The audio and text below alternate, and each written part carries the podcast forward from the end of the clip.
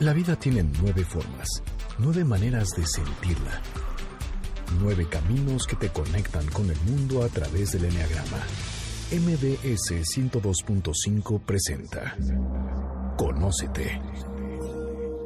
Andrea Vargas y Adelaida Harrison te llevan a descubrir el potencial de tu personalidad. MBS 102.5 en entretenimiento. Estamos contigo. Comenzamos. Hola, ¿qué tal? Esto es Conócete con el Enneagrama. Nosotros somos Adelaida Harrison y Andrea Vargas y no saben el gusto que nos da estar aquí en estos micrófonos nuevamente porque nuestro objetivo es desarrollar la autoconciencia, descubrir cosas nuevas, diferentes temas. Les traemos a nuestra queridísima invitada que está con nosotros, Elena Carrillo, que es psicoterapeuta gestalt y también es orientadora humanista, que es muy importante. ¿Cómo estás, Elena? Hola, ¿qué tal? Muy contenta. Bueno, pues gracias, hola. Hola, hola a todo el mundo. Sí, sí, sí, eh, Gracias por estar con nosotros, no importa, eh, por escucharnos. Y el tema del día de hoy está súper interesante, cómo la compasión puede transformar nuestra vida cotidiana. Y bueno, uno de los intereses que tengo antes de empezar a tocar el tema es aclarar lo que es la compasión. Porque mucha gente cree que, ay, compasión es lástima. No tiene nada que ver la compasión con la lástima y por eso tenemos una experta el día de hoy aquí. Generar compasión por los demás es lo que necesita este mundo desesperadamente. Y bueno, ¿qué te parece que le paso los micrófonos a quien nos viene a hablar del tema antes de arrancarme yo? Ajá, y tome papel y lápiz porque vienen cosas muy interesantes definir la compasión, vamos a hacerlo de una manera muy sencilla. Yo la defino como el sentimiento de urgencia que una persona siente por detener el sufrimiento de un otro. Ok. A ver, ¿no podríamos ir un poquito más atrás? Ajá. A poder sentir lo mismo que siente el otro. A compasar tu corazón con el otro. Eh, y después de ahí una respuesta natural. ¿Es eso que dices o no? Sí y no. ¿En qué sentido? Eh, a compasar, ¿no? A compasar está más dentro de lo que es empatía. Que eso es más ponerme en el lugar de un otro. Y entonces tratar de entender o imaginar cómo se siente un otro con respecto a determinado sentimiento. Cuando hablamos de compasión, la palabra compasión es compasión, es decir, vivir con corazón, vivir con esta latencia que es cuando yo te veo necesitar algo o que estás sufriendo por algo, es urgente lo que siento desde mi corazón para poder detener. Ojo, detener, que eso es muy importante en la compasión. Es entender que no se trata de solucionar, que no se trata de acabar con lo que te está pasando, que no sé, que a lo mejor no tengo la respuesta para lo que te está sucediendo, pero en el momento en que tú y yo nos encontramos, en el momento presente, por decirlo así, desde la gestal, ¿no? En ese momento yo puedo hacer algo para que tú sientas que se detuvo, aunque sea por un momento, el sufrimiento que traes. Eso es compasión, es verdaderamente transformador en la vida de las personas. Un ejemplo muy sencillo, de veras muy sencillo, es estar junto a alguien que comienza a llorar amargamente. No sabemos a lo mejor por qué está llorando ni qué le ha ocurrido. ¿Qué es lo que necesita una persona que llora amargamente? Piensen en lo más obvio que se les ocurra. ¿Qué es lo que necesita alguien que está llorando amargamente? Un abrazo. Que lo Eso es compasión. Eso es compasión. Ya cuando yo digo, ¿qué te pasa? ¿Qué necesitas? Me siento contigo, que también hay que hacerlo, si da, ¿no? Si, se, si la ocasión lo permite. Pero ese momentito en que la abrazaste o lo abrazaste o le pasaste el Kleenex y le, ¿no? Sin decir nada, eso detuvo la inercia del sentimiento que se está teniendo y es compasión. Y transforma, transforma por entero a las personas.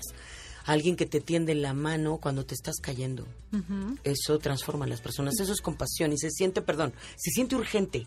Y cuando decimos urgente, que es una palabra que usa mucho el humanismo, es no lo puedo detener, ¿eh? no está en mi cabeza, está en mi corazón, está en mis vísceras, está en mi estómago. Y yo digo, no, tienes hambre, aquí está el pan, tienes, estás llorando, aquí está mi abrazo. Eso es compasión. Entonces, compasión es detener urgentemente este sufrimiento. ¿Y la empatía, como, como la de...? Como la... la empatía, la, yo acostumbro mucho a trabajarla como esto. Yo me imagino cómo se siente eso, pero no como en una fantasía, sino cuando tú me cuentas tu dolor o tu rabia o tu impotencia, yo recuerdo cómo se siente la mía. Y entonces digo, claro, ¿cómo se siente alguien cuando, cómo me siento yo cuando estoy frustrada? Me doy una idea y entonces empato contigo. y cambia nuestra actitud. La empatía es fundamental para la compasión, definitivamente. Y no porque la, compatía, la empatía perdón, sea menos que la compasión, sino son como como amplitudes de un actuar humano. Entonces, digamos que la empatía es una onda un poquito menos expansiva. Luego hablaríamos de esta experiencia de la compasión, que es un poco más grande. Y luego hablaríamos de la misericordia. Que ya la misericordia, digamos que es la última rueda que hace esta roca que yo aviento, que tiene que ver con un mirar a un otro. a ver, no, yo nunca he entendido qué es la misericordia. A ver, otra vez. Otra vez, cuando voy a definir la misericordia desde el lado espiritual, voy a definir la misericordia un poco en términos desde la propuesta de la tradición judeocristiana. La misericordia es una acción que tiene que ver con una cordia, es decir, con una empatía de corazones y ahí sí hay una acción. En la misericordia sí busco una solución sí me estoy explicando, si busco una solución, si digo, a ver, ¿qué hay que hacer con esto? De la misericordia nacen muchas de nuestras propuestas de fundaciones, de nuestra misericordia nace mucho como las amnistías, las propuestas de la paz, etcétera. A ver, pon un ejemplo casero donde... Un ejemplo casero de misericordia. Exacto. mi amigo se queda sin trabajo. Entonces, por ejemplo, voy a llevar la onda. Entonces, mi amigo se queda sin trabajo y viene a contarme. Primero voy a ser empática y digo, ¿cómo se siente? A mí me han despedido alguna vez, miren que hace algunos meses, nada más rápidamente, a mí nunca me habían despedido de, ningún trabajo y me despidieron hace un par de meses de un colegio en el que daba clases. Digo, caray, ya lo puedo apuntar, me despidieron del trabajo. Entonces, cuando tú me cuentas que te despidieron, yo sé cómo se siente eso. Eso es empatía, hasta ahí vamos juntos. Yo digo, perfecto. Se siente horrible, ¿o no? Y luego me siento compasión y digo, ¿qué, ¿qué, hacemos ahorita? ¿Qué hacemos ahorita? Y yo digo, bueno, no sé, em, siéntate conmigo, ven, siéntate, te voy a apapachar, te voy a abrazar. Porque esto se siente horrible. Y eso es compasión. Y detengo tantito la angustia o el sufrimiento que mi amigo está comentando conmigo a raíz de su despido. Y luego vendría la misericordia y mientras estamos en el abrazo, entonces yo pienso, ¿dónde lo puedo recomendar? ¿Qué puedo hacer? ¿Dónde le puedo hablar? ¿Qué le puedo decir? ¿Qué idea tengo? Es como el caminito que haríamos. Por eso es una onda expansiva, ¿no? Entonces, por ejemplo, empatía es algo que yo estoy sintiendo que no necesariamente el que está sufriendo sabe que lo siento. Exactamente. La con pasiones hago saber al otro que estoy sintiendo lo mismo que él. Y que quiero que se detenga. Ajá. En este momento, ¿eh? En este momento presente. Claro, en este momento. y la compas, la misericordia sería, ok, sí, ya sentí, ya te dije y te hice saber que quiero detenerlo, ahora vamos a actuar. Ahora vamos a hacer. ¿Cómo te puedo ayudar? Así, más o menos. para que sea bien claro. Y no siempre, claro. no siempre se puede ser, no siempre podemos llevar las tres cosas. Pero la onda es expansiva porque... Cuando alguien se ha sentido empático o empatizado sería lo correcto, cuando alguien ha sentido compasión, seguro después sale a buscar trabajo. Claro. Y que la misericordia no es resolver, ¿eh? También, sino es ver qué puedo hacer. Igual y no directamente te busco un trabajo, pero a lo mejor te doy una idea y te digo, oye, esos pasteles que te salen también, en el inter de que alguien te vuelve a contratar. Y que yo creo que es bien importante aquí hacer una distinción, porque hay mucha deformación en ese sentido. Misericordia no es lo mismo que caridad o que, o encima donativo o filantropía. O sea, es desde otro lugar, es desde acompañar al otro. Te veo como mi, igual y te voy a ayudar. Y no se trata de decir, ay, yo soy tan buena que voy a ayudar a todo el mundo. O sea, cachar como es diferente. porque la misericordia podríamos eh, eh, hablar de ella como hacer, ¿no? Un corde. con la miseria de ser personas humanas, pero no entendiendo la miseria como algo despectivo, aunque suene medio miseria como sufrimiento, miseria como, humanidad, miseria como humanidad. ¿No? La miseria desde la espiritualidad está entendida como un todos, todos hemos estado enojados, todos hemos sido despedidos, todos hemos sido engañados. Entonces, cuando yo soy misericordioso, empato con la miseria humana y entonces no me subo a ningún pedestal. para prestarte la ayuda. Ahora se agradecen las ayudas de todas maneras desde el pedestal, ¿eh? Claro, claro. Y a ver, Elena, pero platícanos, ¿por qué es importante hablar de la compasión en la vida diaria? Me parece, y la idea un poco como de hablar de este tema, es porque en todo el trabajo que, que, hacemos este, en, en, el programa que yo manejo y demás, lo que hemos descubierto es que la compasión es por excelencia un sentimiento que logra transformaciones, que muchas veces, y miren que voy a decirlo en mi contra, lo logra mucho más rápido que una terapia. Es decir, la persona que experimenta la compasión en su vida, que es tocar su dignidad nuevamente, verse atendido, visto, acompañado, le puede cambiar la vida a alguien en de veras, de veras, en un encuentro. Y yo creo que hablar de compasión es importante porque, como decías Adelaida, es urgente detener lo que está ocurriendo en nuestro entorno. No vamos a detener, por ejemplo, la violencia, no vamos a detener todo este marasmo de miedo en el que estamos metidos si no aprendemos a sentir por un otro. Si no me detengo un momento a vencer el miedo que siento de ayudarte a ti que ni te conozco y te hago sentir de una manera diferente. Entonces sí es urgente hablar de compasión, nos urge. A mí me gusta detener lo mucho que estamos sufriendo. Me gusta mucho el enneagrama precisamente porque creo que lo primero que genera es compasión hacia las otras personas. Porque entiendes lo que está sufriendo esa persona y puedes empatizar y puedes compadecerte con el otro. Y es una herramienta que ayuda a transformar el entorno donde estamos desde ahí. Es que sí, aquel al que, aquel al que abrazaste porque lloró, se va a levantar de ahí de otra manera. Exacto. Bueno, no se vayan, está interesantísimo. Esto es Conócete con el Enneagrama. Estamos con Elena Carrillo hablando sobre la compasión. Estás escuchando el podcast de Conócete con el Enneagrama, MBS 102.5. Ya estamos de regreso en Conócete con el Enneagrama. Estamos hablando de la compasión con Elena Carrillo y queremos que nos digas, Elena, ¿Qué tiene que ver eso del cerebro? Nos dijiste que el cerebro puede ser compasivo o no. ¿Qué es eso? Sí, es de verdad, eh, eh, al empezar a estudiar neurociencias, hace ah, un par de años que comencé a estudiar neurociencia y toda esta propuesta de la psicología positiva y los enfoques que hoy propone toda la psicología, como hablar de lo positivo de la persona y dejar de hablar del trauma, nuestro cerebro está diseñado para ser compasivo, nuestro cerebro está diseñado para entrar en la experiencia del perdón y de la resiliencia. Nada más que eh, es una parte del cerebro, nuestro cerebro está dividido en tres.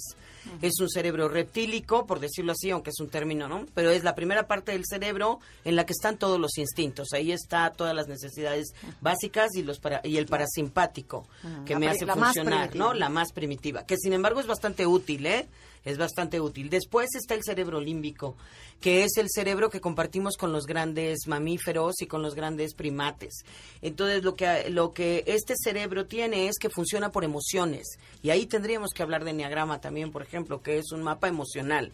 Entonces, el cerebro está diseñado para funcionar en base a lo que sientes, no en base a lo que razonas, que ese ya es el trabajo de la tercera parte del cerebro, que es el, neocórtex. Entonces, el neocórtex, que es la parte frontal de su cabeza, por eso también cuando no entendemos nada solemos pegarnos ahí en la frente, ¿sí? Es como para tratar de que el neocórtex reaccione. Si, deja, si empezamos a dejar funcionar el límbico, estaremos dejando funcionar la parte de un organismo que está diseñada para autorregularse, autosanarse y entrar en la experiencia de la fluidez de la vida. ¿A qué me estoy refiriendo? Nuestro cerebro está diseñado para recibir un impulso, es decir, un, ¿no? algo que puede venir del exterior o algo que puede venir de mi interior porque yo me estimulo con pensamientos, sentir la sensación y soltarla. Eso lo hace el cerebro límbico. Cuando hablo del cerebro límbico hablo de la mitad de nuestra cabeza, ahí donde está lo que llaman algunas tradiciones el séptimo chakra, ¿no? Donde está su testa, ahí está el centro emocional y esa es la parte límbica. Entonces, cuando yo siento una emoción, entra en mi cuerpo, mi cerebro la registra, me da la información acerca de qué es y yo podría soltarla. Y entonces, ¿qué tiene que ver esto con la compasión? Miren, un impedimento de la compasión es nuestra razón. Uno ve a alguien que necesita algo y si dejamos que entre el cerebro empezamos con cosas como, ¿se lo merece o no? ¿Habría que ayudarlo o no? no ¿Estará llorando porque, porque tiene motivos o porque está loca? ¿No? Es una floja, no trabaja, claro, por eso está como mira, se lo merecía, ¿qué otras cosas que no? Y es mi neocórtex, y no estoy diciendo que no tenga, que no tengamos razón, nada más que, como dice un neurocientífico, que se llama Antonio Damasio, un gran maestro vivo, un neurobiólogo, él dice, tenemos un error en Descartes. Descartes nos dijo a todos los posmodernos y modernos, eh, pienso, luego existo. Y hoy la neurociencia dice, siento, pienso, luego existo. Entonces, ¿cómo lo estamos nexando con la compasión? Es un estorbo razonar tanto para la compasión. Miren, con todo lo que ha ocurrido recientemente sobre ataques terroristas y toda esta violencia de narcotráfico y toda esta mm, este temor con el que vivimos hoy en nuestro mundo y en nuestra ciudad en específico. Cuando esas cosas suceden, ¿qué es lo primero que quieren hacer ustedes? Cuando oímos sobre la explosión en Manchester o sobre el ataque, ¿no?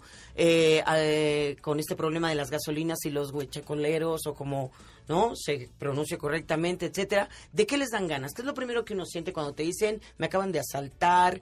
Este, bueno, es una furia enorme. Es una furia enorme, ¿no? Pero ¿de qué te dan ganas? ¿Qué es lo que qué es lo que tu cerebro racional piensa? ¿Qué es lo que hay que hacer con el terrorista? ¿Qué es lo que hay que hacer con el ratero? ¿Qué es lo que hay que hacer con el violador? ¿Qué es lo que hay que Matarlo. hacer? Matarlo. Bueno, el cerebro te dice, vas.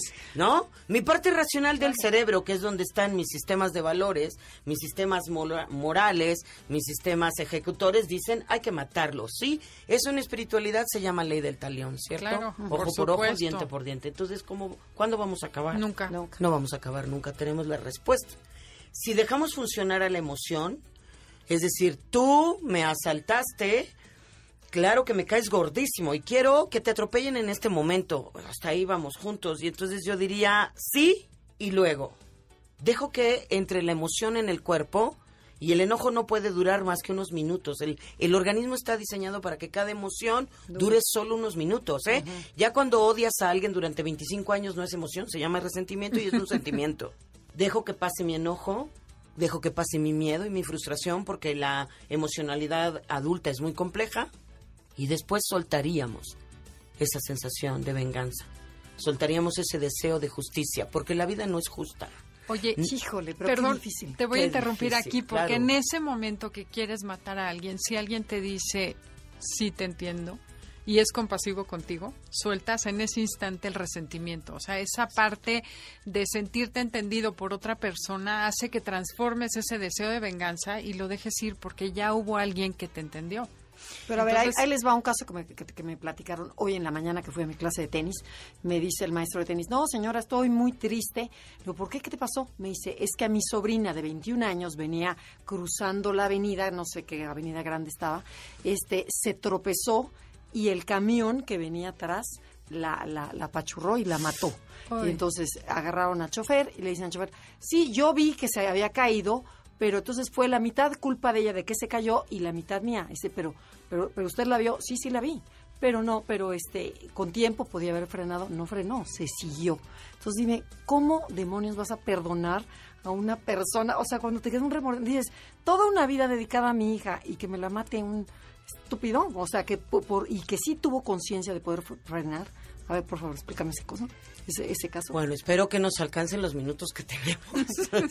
porque si es una pregunta, es decir, sí y no, porque vamos a poner tres cosas que son muy importantes. Primero es no personalicemos, no te la mató. Voy a decirlo así, y yo me imagino que las respuestas en, las, redes sociales y demás Me, van a querer matar a mí, pero ahí les va. ahí les va. No, no es se murió, sino es decir, estas cosas ocurren. Cuando yo la personalizo, cuando yo digo que me pasó solo a mí y es mío, no dejo pasar la experiencia compasiva. La otra, y que es la que más trabajo nos cuesta, es la libertad humana. Cuando tú me dices, este hombre pudo frenar, sí, pero eligió no hacerlo. ¿Y qué quieren hacer con eso? ¿Qué queremos hacer con la libertad de un otro? Es un gran reto. Para eso el fondo tiene que ser espiritual. El fondo no puede ser racional. El fondo tiene que ser emocional, tiene que ser espiritual, tiene que ser de un entendimiento que va más allá de lo que mi neocórtex está conectando y dice, es un maldito. Si pudo haber frenado, ¿por qué eligió no frenar? Contesten ustedes, ¿por qué eligió no frenar? Eso no lo sé, pero finalmente matar a esa persona no te va a devolver a tu hijo. Y sí va a generar mucho más dolor y mucha más violencia. Y volvemos al círculo vicioso de, hacer más, grande el círculo de violencia. Entonces son, primero es como, eh, sé que suena horrible y me van a odiar, pero necesitamos decir que no es personal. La otra es aceptar la libertad humana y que estamos expuestos todos y sin hacer comparaciones, pero este hombre eligió no frenar, como yo he elegido pasarme de largo para ayudar a alguien, o a lo mejor como yo he elegido un día robarme algo, o como yo he elegido algún día mentir, y luego tú elegiste también mentirme a mí, etcétera, etcétera. Bien decía Eric Fromm que el mayor problema del ser humano es su libertad. Y la tercera cosa, tendríamos que hacer trabajo, claro, tendríamos que hacer, no tendríamos. Una propuesta es que trabajemos mucho en esta experiencia compasiva. Una vez que alguien se ha detenido para detener lo que a ti te puede pasar, seguramente lo vas a replicar. En todo lo que hemos compartido hasta este momento, es decir, a esta pregunta que hacíamos de a mí, ¿a qué me sirve la compasión en mi vida cotidiana? Es más, hay mucha resistencia a esto. Hay veces que yo digo, yo no quiero que nadie me compadezca porque lo confundimos con la lástima. Y la lástima es un sentimiento poderosamente destructivo. Pero es, ¿para qué me sirve la compasión? Para que tomes decisiones que tienen que ver con respetar a un otro.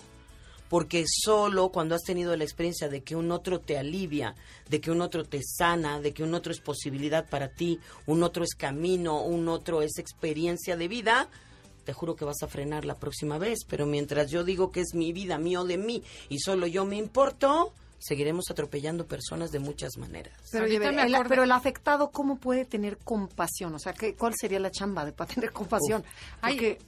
te voy a interrumpir porque hay un libro y acaba de pasar la película de la cabaña. Hombre, que la vean, porque hay una escena donde hay un juicio precisamente sobre ese tema.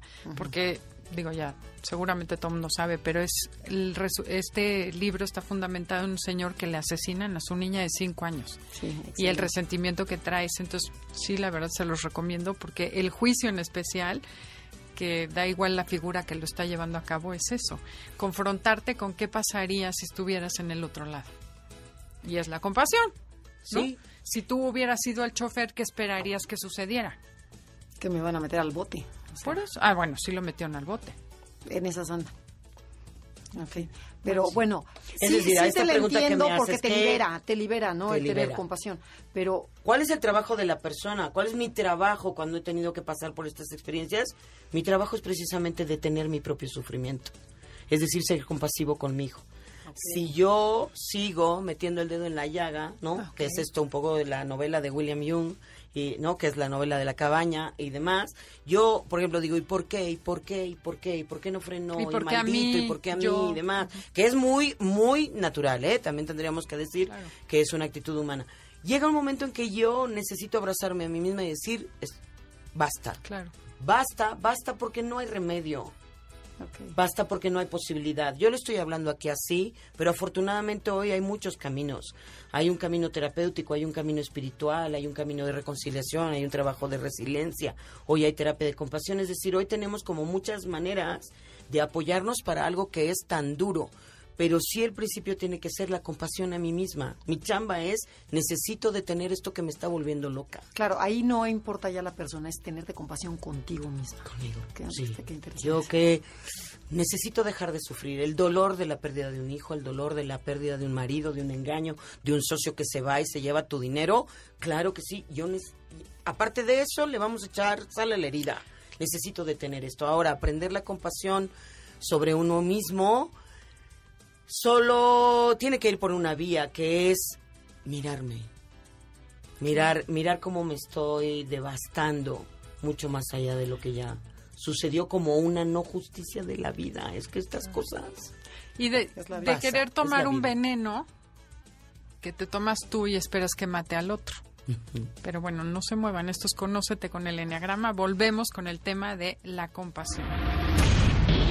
Estás escuchando el podcast de Conócete con el Enneagrama, MBS 102.5. Ya estamos de regreso en Conócete. Nosotros somos Adelaida Harrison y Andrea Vargas y estamos con Elena Carrillo hablando de cómo la compasión puede transformar nuestra vida cotidiana. Y Adelaida en el corte le hizo una pregunta a Elena. Adelante. Bueno, le preguntaba, más bien le pedía que nos aclarara la diferencia entre emoción y sentimiento. Pero Andrea dice que nos estamos elevando, entonces quiero hacer un resumen hasta ahorita de lo que hemos estado hablando. Va. Dijimos, eh, creo que quedó claro, pero vamos a repetir. Lo primero era la, antes de la compasión, es la empatía. la empatía. Eso es algo que yo siento y empatizo contigo, pero no necesariamente tú te enteras. La compasión es algo que siento esa misma empatía, pero hago algo para que tú te confortes y parar tu sufrimiento con mi capacidad de sentirlo. y lo tercero era la misericordia, que es aparte voy a hacer algo para resolver aquello que te está haciendo sufrir. ¿Sí está claro? Sí. Bueno, continuamos. lo de decíamos en el bloque anterior, realmente se redujo a... Eh, tener compasión por ti mismo. Exacto. O sea, de darme cuenta que muchas veces el sufrimiento que estoy generando es me hace daño solo a mí que la situación ya no se puede cambiar, como en el caso de que atropellaron a la niña, que es triste, que definitivamente se pudo evitar, pero no se evitó. Y si yo no paro eso, voy a generar dolor y sufrimiento a mi alrededor y en mí mismo. ¿No? Hasta ahí vamos ¿Ahí está perfectamente claro. Entonces, a la gente que está sufriendo, y además tengo el caso de una persona muy cercana que quiero mucho, que igual lleva cuatro años sufriendo porque, ay, es que si yo hubiera hecho algo para que mi esposo no se muriera. Y la verdad lleva cuatro años perdidos de vida y su marido no va a resucitar. En fin.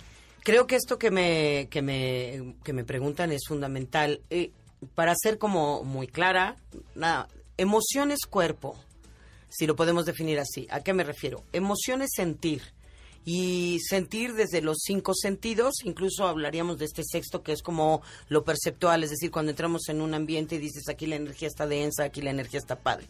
Entonces, eso es emoción y las emociones, ¿no? A ver, Voy a decir algunas y me corrige si no claro. es. Emociones, sentir un hoyo en el estómago.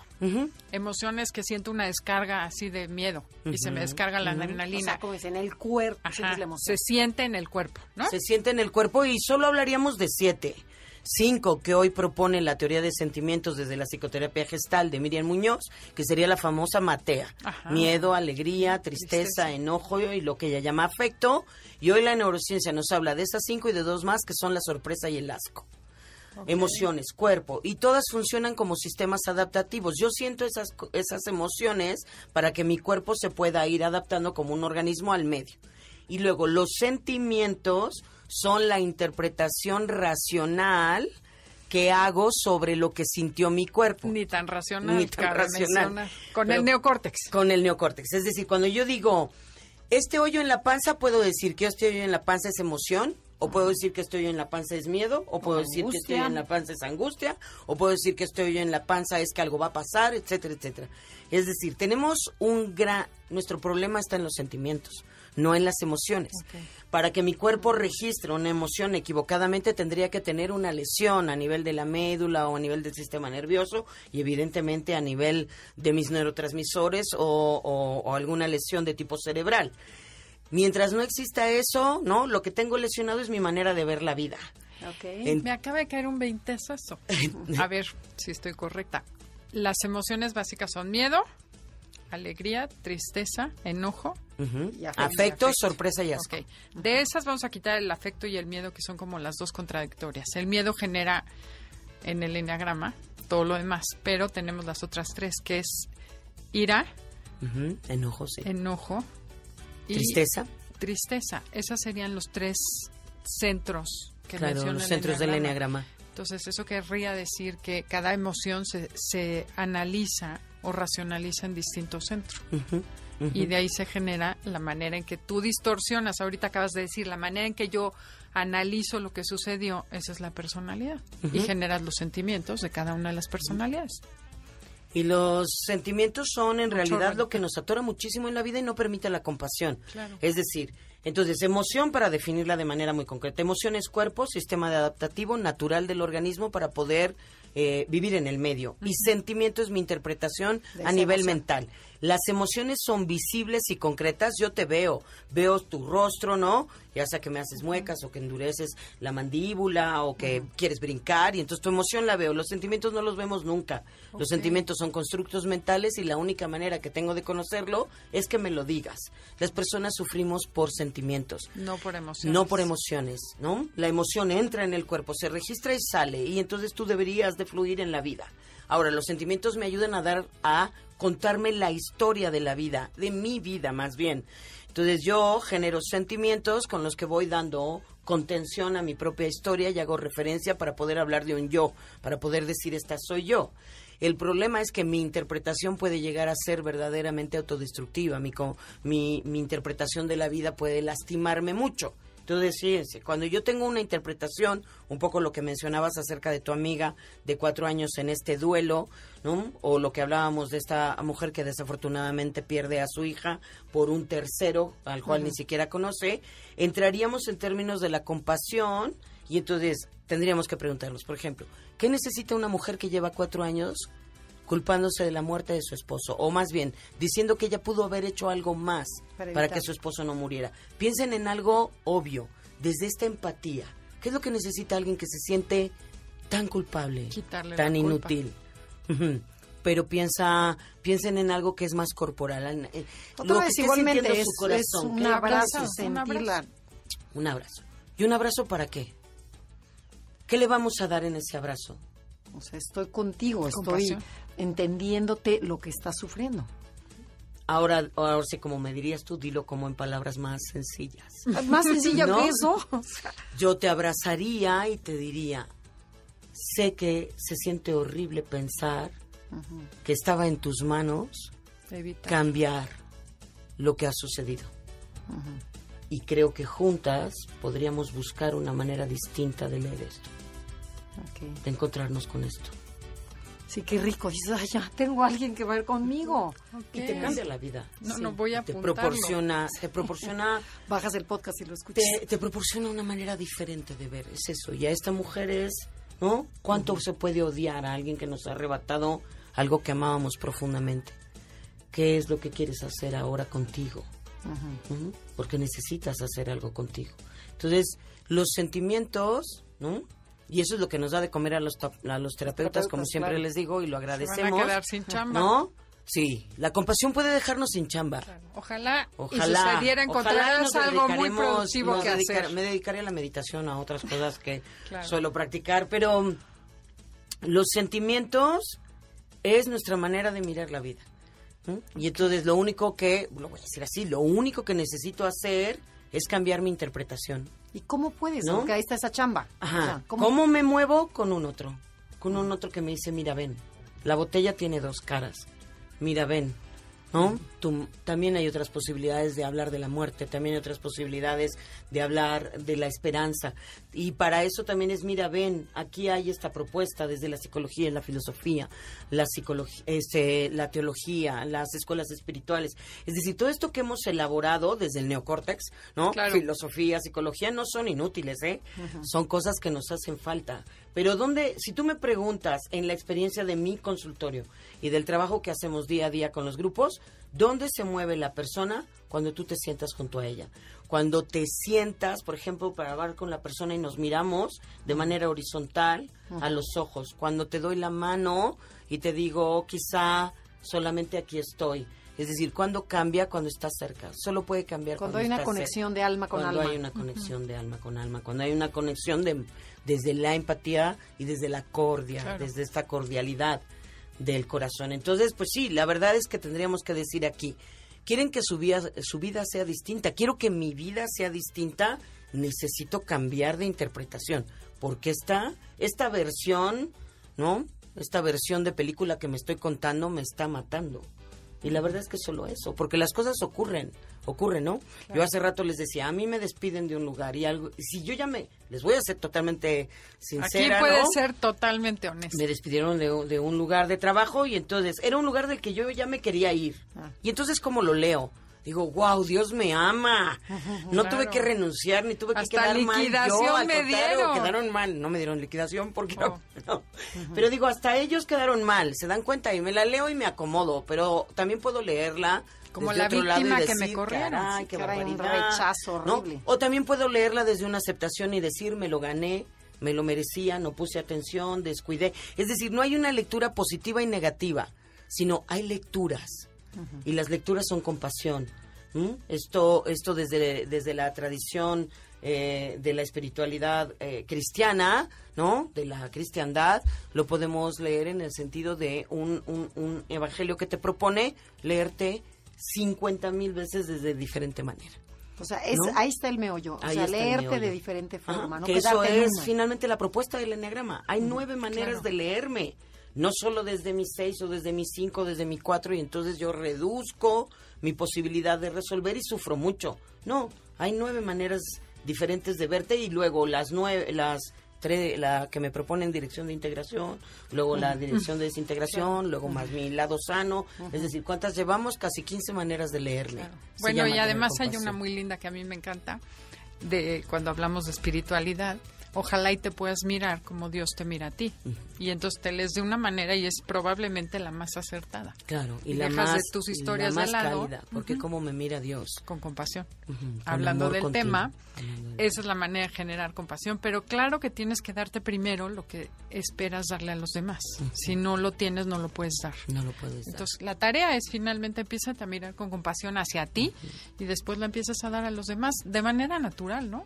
De manera natural, y yo diría que en esta tarea tenemos que tener mucho cuidado de no tener una urgencia por dejar de sentir, sino por ir como frenando, me atrevería a decir. Por eso cuando definimos compasión al principio yo les decía, si, es un si la persona siente urgencia de detener el, el sufrimiento del otro, pero no es como solucionárselo de manera inmediata. Entonces cuando soy compasiva conmigo, voy poco a poco, me voy frenando. Ok, tenemos que ir a un corte comercial. Esto es Conócete con el Enneagrama. El tema del día de hoy es cómo la compasión puede transformar mi vida. Y si les gusta el podcast y quisieran volverlo a escuchar, métanse a iTunes, Enneagrama Conócete, o en, nuestra, o en la página de la estación. Es Noticias MBS, Punto buscar com. Conócete y ahí están los podcasts. Estás escuchando el podcast de Conócete con el Enneagrama. MBS 102.5. Ya estamos de regreso en Conócete con el Enneagrama y estamos hablando de la compasión con Elena Carrillo. Elena, estabas comentando, bueno, al final del último bloque de la compasión hacia uno. Y sí quisiera hacer un énfasis en que primero tienes que tenerla hacia ti para poderla dar a los demás de manera natural, ¿no? Eh, porque comentaste que empezamos a juzgar cuando le pasa algo malo a alguien es como, ah, sí, se lo merecía, no sé qué, porque en el fondo sentimos que nosotros tenemos algo mal, ¿no? El permitir las emociones es básico, ¿no? Decir, sí, sí, tengo ganas de matarlo y reconocer que tengo ganas de matarlo y que este también soy yo, te libera y te puede dar compasión por ti y por los demás, porque cuando ves a alguien haciendo lo mismo, ya no te enojas, ¿no? Es Porque no te niegas a ti mismo. exacto. Dejamos de negar que puedo tocar esos sentimientos de venganza, de resentimiento, de odio, de justicia. Y luego digo, sí, aquí están. Y solo cuando algo lo aceptas es posible de ser cambiado. Hay una frase muy famosa de Carl Jung que dice, lo que reprimes te somete, lo que aceptas te libera. Y ahí te quiero hacer otra pregunta, porque tú tienes mucho que ver con el medio religioso, que hay muchas creencias erróneas, pero esta es típica, porque se le ha escuchado a mucha gente. No, es que cómo yo no puedo ser mala, yo no puedo sentir ganas de matar a alguien, eso es malo. A ver, ¿sentir ganas de matar a alguien te hace malo o solamente matarlo? Sí, tienes razón, ¿no? En realidad sentir ganas de matar a alguien es un devenir natural de una emoción eh, humana. Y se vale a Y- tus hijos, y- ¿no? Claro, ¿no? Pero es que nosotros desde- lo que es jefe, lo estrangular. que eres Pero desde chiquitos nos enseñan a que eso es malo y no lo debes sentir, por eso empieza a reprimir. En vez de decirnos, oye, no, lo que sientas no es responsabilidad tuya, lo que hagas con eso que sientes, Claro. eso sí. Eso Ajá, sí, y ¿no? tendríamos que educarnos emocionalmente diciendo, a ver, esto es lo que estoy sintiendo con un niño, por ejemplo, ¿no? Entre los cero y los ocho añitos. Eh, el niño está muy enojado, entonces le dices, bueno, ¿qué quieres hacer? Digo, lo voy a decir así, pero ¿qué quieres hacer con tu enojo? ¿Quieres que gritemos? ¿Quieres que corramos? ¿Quieres ir a decirle a fulanito no sé qué? Y luego también aprender cómo es mi enojo, porque puedo ser de las que avienta cosas, como puedo ser de las que dice, ¿no? Del huevo y quién lo puso, O o puedo irme hacia adentro. Entonces, es como irme reconociendo. Y luego, cuando te vas reconociendo, es posible que lo vayas frenando. Es posible que lo vayas distanciando. Es posible que vayas tomando lo que en psicología decimos es la distancia crítica entre mi emoción, mi deseo y mi actuar. Y ahí hay un momentito de distancia crítica que permite que la persona enfoque de otra manera. Además, bueno, con respecto al enojo y la tristeza, lo que hay que dejar es que nos inunden y puedan pasar. El enojo porque es muy caliente y entonces sí, suben las noradrenalinas y todo. La adrenalina no permite la sinapsis neuronal, así es que no digan, ahorita lo vamos a arreglar y aquí vamos a entendernos. Nadie No, arregla nada cuando estamos... desconectaste el cerebro. No, ya, distancia crítica, voy, corro al monte, allá grito y luego sí, sí, me regreso a arreglar contigo los temas. Y en cuanto a la tristeza, que es, prof- eh, es como una humedad, la tristeza eh, yo siempre la he mirado como una humedad, sobre todo cuando son de duelos eh, muy importantes, entonces sí, uno ve la humedad ahí, qué hay que hacer con una humedad, con una humedad hay que bajar todo el yeso, hay que revisar por dónde se está filtrando el agua y entonces subsanar, pero sí hay que mirarla, sí hay que dejarla.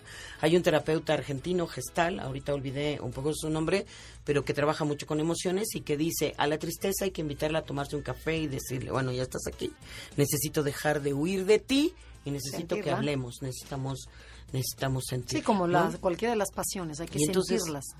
y vivirlas y después despedirte de ellas. Y no hay manera de ser compasivo si no entramos por ahí. O sea, no puedes, no puedes sentir la pasión de un otro, es decir, el corazón de un otro, si desconoces el tuyo, ¿no? Ok, ¿y cómo aplicamos esta compasión en la vida diaria, en la vida cotidiana? ¿Cómo nos hacemos más conscientes? ¿Tienes algún tip para las personas? Sí, eh, miren, hay una técnica. Hoy por hoy, además, eh, no sé bien si de hace unos, no sé, quizás estaríamos de unos 10 años más o menos, se ha desarrollado lo que se llama la terapia de la compasión. Es toda una técnica terapéutica, muy trabajada en la Universidad de Los Ángeles, por ejemplo, hay varios maestros ahí, también tiene que ver con estas ciencias de la felicidad, que hoy están muy en boga, toda esta materia. Y ellos lo que proponen en la terapia de la compasión es que la compasión es una técnica, la compasión es una es un sentimiento emoción que necesitamos aprender a educar. Y entonces la técnica es la siguiente. Necesitamos tener tiempos de silencio. Necesito practicar tiempos de silenciarme. Entonces, ahí hay varias técnicas. Por excelencia está la meditación. Entonces, como poder permitirme estas técnicas que son silenciarme, silenciarme. Eh, por lo menos de 10 a 20 minutos al día, que pueden dividirlos en dos, meditar 10 minutos por la mañana, meditar 10 minutos por la tarde. Si no quieren hacer todo lo que es el proceso de una meditación, que es sentarme en una postura, hacer control de respiración y demás, de veras, con que se sienten en un lugar callados, no se lleven el teléfono celular, ni el, radio. ni, el radio, ni nada, y le avisen en su casa a las personas que van a estar 10 minutos en silencio les puede ayudar mucho estar frente a algo que puedan observar que les guste mucho para que entonces no se vayan detrás del pensamiento, ¿no? Porque no es como me siento ahí y entonces empiezo a reflexionar lo mala onda que soy. No, eso no es silencio, sino hay que hacer. La otra es la oración. La oración es por excelencia la técnica de la compasión. Y orar es hablar con Dios desde los que tenemos una tradición católica, una tradición judía, una tradición incluso del Islam, pues esto nos es como muy conocido. Pero aquel que no tenga una tradición como tal religiosa, pues puede hablar con, no sé, si le quiere llamar entidad superior, fuerza superior, este origen divino, fuente de vitalidad, la muchos, luz. la luz, la energía, este ser mayor, del que muchas veces hablamos, platiquen con él, platiquen con ella o él, ¿no? Tiene ambas energías. Y le cuento, pero como estamos platicando nosotras aquí, y entonces háganlo por lo menos unos cinco minutos cada día. Además está comprobado que la oración ¿no? Y llega al cambio de neurotransmisores. Entonces me ayudará mucho a que mis niveles de serotonina, litio y demás estén ahí antes que comprar un ribotril, es decir, estén en un buen nivel. Entonces, orar. Y cuando hacemos oraciones que tienen que ver con oraciones ya versadas, escritas, ¿no? Entonces es una especie de estar pausadamente y de veras con plena atención orando, no sé, el Padre Nuestro, el Ave María, a lo mejor el Ramadaza. Eso es meditar también. Es una especie de meditación, aunque la oración tiene que ver mucho con el diálogo. ¿Por qué las separamos? Porque la oración tiene que ver con la vinculación de conocer a la deidad o de conocer a la, al rango divino con el que te estás nexando, es tal y cual nos conocemos nosotras. O sea, para conocernos nosotras necesitamos platicar. Cuando también nos podemos sentar las tres en silencio, pero esto no generaría un vínculo. Lo que genera un vínculo es la conversación. Y el otro camino es practicar. Entonces ahí estaríamos diciendo, bueno, voy a tratar de ser compasiva con mi vecina. Que me cae en el hígado. Que me cae en el hígado y que nunca cierra la puerta o que nunca recoge lo del perro, que deja el carro ahí. Y digo, y es práctica y, y sean creativos. ¿No? Sean creativos que no tenga que ver con una leccionar. Eso es así como, no le voy a enseñar a la vecina cómo debe uno comportarse, no. ¿Cómo voy a poder estar con esta vecina que me deja siempre el carro en la puerta? ¿Qué voy a hacer? Pues una vez le voy a hablar, luego no sé qué más se les ocurre.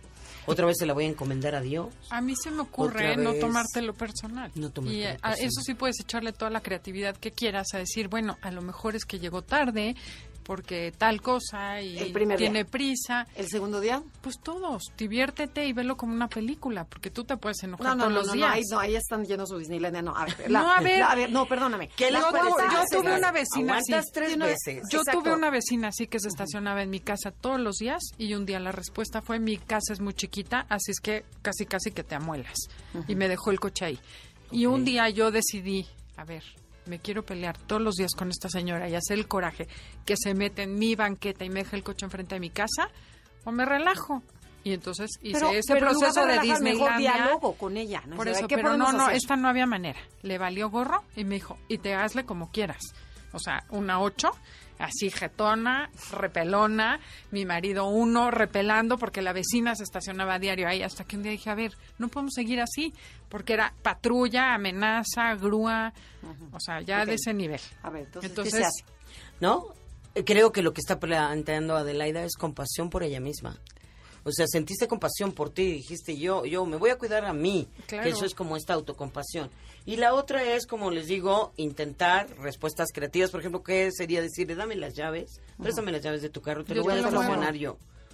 Ya sé que no 50 veces, ¿no? Pero la otra sí, en la compasión entran dos sentimientos muy importantes. La resignación, que la resignación sí, ti- sí tiene que ver con me la banco, es decir, me la aguanto, sí es resignación, ¿no? Y la otra tendría que ser la resiliencia. ¿Y sabes La qué otra otra cosa es interesante? Volverme a levantar. Hablando de los espejos en la vida, ponte a ver cómo tú a veces haces lo mismo sin querer. O sea, de verdad, sí es un ejercicio padre cuando empiezas a ver a la gente como maestros y las situaciones en la vida. Y curiosa, espérame, no me veas con ojos blancos. ¿Sabes qué sucedió el día que le- el día que me dejó de importar? Dejó de estacionarse ahí. ¿Casualidad o diosidencia? Esa señora dejó de estacionarse el día que dije, ya no va a ser berrinche. Quizá Claro, porque como ya no me por ti. molestaba, pues ya no tenía chiste y lo dejó de hacer. Entonces sí, sí tiene sentido Sí, hacer sí, eso. esa parte sí. ¿no? Igual que el niño, No, ¿no? es que sea Dalai Lama ni mucho menos, porque tengo muchas cosas de que me sigo enojando. Ya nos tenemos que ir. ¿Qué le quieres la- decir? la hermana de? Laida se despide no del programa. No, agradecerles muchísimo, decirles que el tema de la compasión es verdaderamente un tema en el que yo diría que ten- tendríamos que entrar.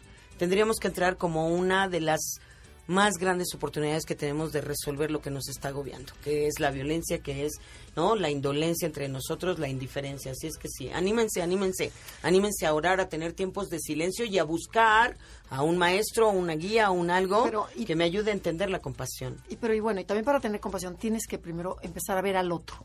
O sea, dejar de verte a ti para ver la gente que, te- que está a tu alrededor, ¿no? Porque si no dices, pues compasión de qué, le apago al radio, le apago, no veo, no veo y voy derecho, como un tres, ¿no? Entonces el chiste yo creo que sí es ver al que te rodea, al que te tocó estar y es tener compasión, empezar a practicar la compasión. Así es. Sí, sí hay que practicar ese Pues sí, ver- entrenamiento. ¿Y para qué está contigo? Quien sea. ¿no? Sí. Ok, ¿dónde te pueden localizar? Me pueden localizar en la página de internet domusdomini.com.mx, en mi Instagram Elena Carrillo Herrera, me pueden seguir en Twitter arroba Elena Carrillo HE o me pueden buscar en la página de comunidad también personal Elena Carrillo Comunidad y ahí pueden ver todos los programas y todas las propuestas que tenemos. En el trabajo que hacemos todos los días tenemos un curso sobre compasión y vida cotidiana, tenemos cursos de meditación, de oración, pláticas prematrimoniales y muchas otras cosas que tienen que ver con mirar a un otro. Así es que entren en la página, búsquenos y con mucho gusto estaremos ahí para proporcionarles nuestra compasión y estar juntos. Qué padre, Muchísimas gracias. Muchísimas bueno, gracias. quedas invitadísima para otro tema futuro, ya veremos a ver cuál se te ocurre. Lo agradecemos, lo agradezco mucho, claro que sí. No, pues gracias, gracias Andrea, gracias a todos por estarnos escuchando el día de hoy y los esperamos la semana entrante. Esto fue Conócete con el Enagrama. Gracias Janine, gracias Felipe. Hasta la próxima. MBS 102.5 presentó Conócete. Andrea Vargas y Adelaida Harrison te esperan en la siguiente emisión con más herramientas para descubrir tu personalidad a través del Enneagrama. MBS 102.5 en entretenimiento. Estamos contigo.